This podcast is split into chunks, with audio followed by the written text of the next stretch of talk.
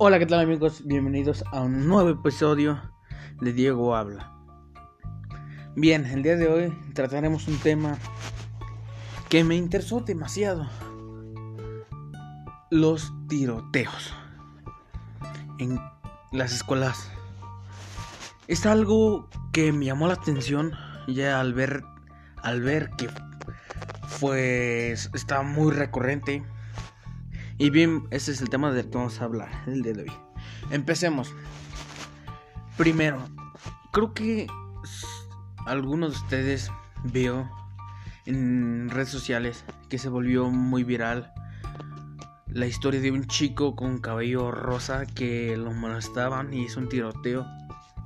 Y otro chico, para salvar a sus compañeros, se sacrificó y murió. Entonces, creo que a raíz de eso, los jóvenes empezaron a tener pensamientos estúpidos. Porque es la manera que se le puede decir nada más. Porque arruinan su vida y la de otras personas. Porque creo que nadie en su sano juicio. A lo mejor una persona que es buleada piensa en ese momento o tiene un odio muy grande, pero creo que no llega al grado de ya hacer una hacer una escuela, de matar a muchas personas. Creo que más lo están haciendo por moda, si se le puede decir, entre comillas moda. Ya que pues hay varias alternativas que puedes pues ver, escuchar, dialogar hay demasiadas salidas para el bullying. Creo que si tú tienes algún problema de personal, se lo vas a contar a tus padres si les tienes confianza. O se lo vas a platicar a alguien que te tenga confianza. No vas a tomar una arma, ni vas a ir a una escuela a matar a personas. Obviamente no. Creo que una parte tiene la culpa los maestros en dado caso que, que eso llegara a pasar, ya que varias veces se ha visto que a varios alumnos se les hace bullying, se les molesta constantemente por parte de otros compañeros y los maestros no hacen nada, nada. Yo lo he vivido, un compañero de la primaria le hacían bullying y el profesor no hacía nada y una vez le pregunté que por qué no les decía nada a los otros alumnos que molestaban a mi compañero. Y la respuesta que me dijo me cayó. Me dijo, él tiene manos y pies y cerebro suficiente para defenderse. Yo no necesito tenerlo vigilado ni andar regañando a los otros. Además, no me pagan por arreglar problemas de acoso escolar. En ese momento no lo entendí, pero ahora sí ya ya lo entiendo porque si tienes pues una confianza a tus padres se lo vas a contar y tus padres obviamente te van a apoyar, van a ir a la escuela, van a platicar con la maestra, el director si es posible y van a arreglar ese asunto.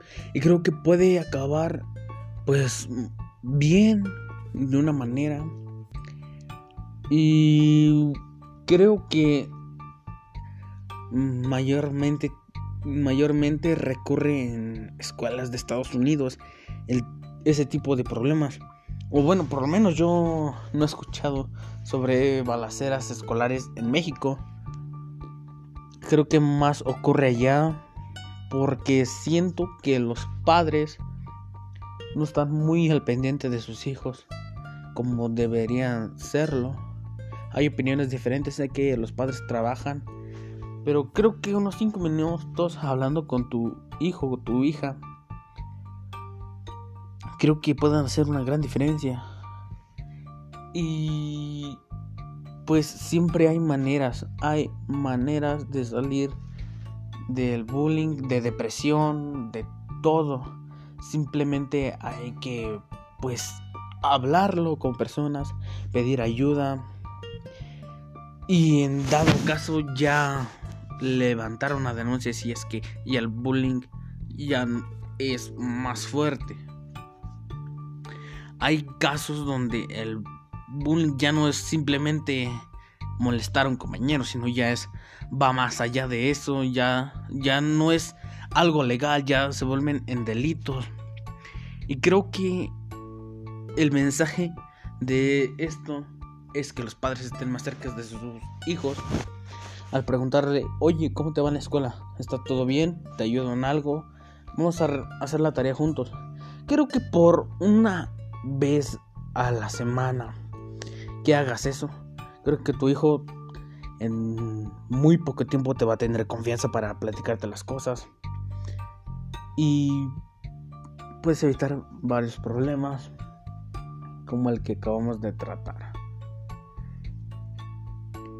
Y pues la verdad, también deben de estar pendientes de con qué personas se juntan sus hijos, ya que yo estuve leyendo unos casos y me sorprendió que consiguen armas de alto calibre, mm, metralletas y no sé de qué lado las han de sacar, pero seguro con personas que están con ellos y no les aportan algo positivo.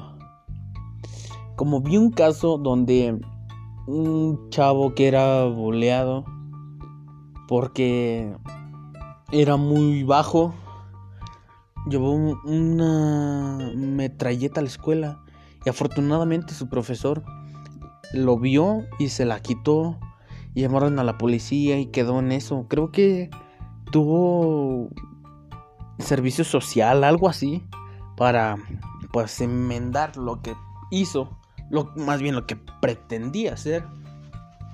Y pues creo que también parte de eso es culpa de los mismos de las mismas víctimas, ya que, o sea, Tienes manos para defenderte. Pues no estoy promoviendo la violencia, pero creo que sí.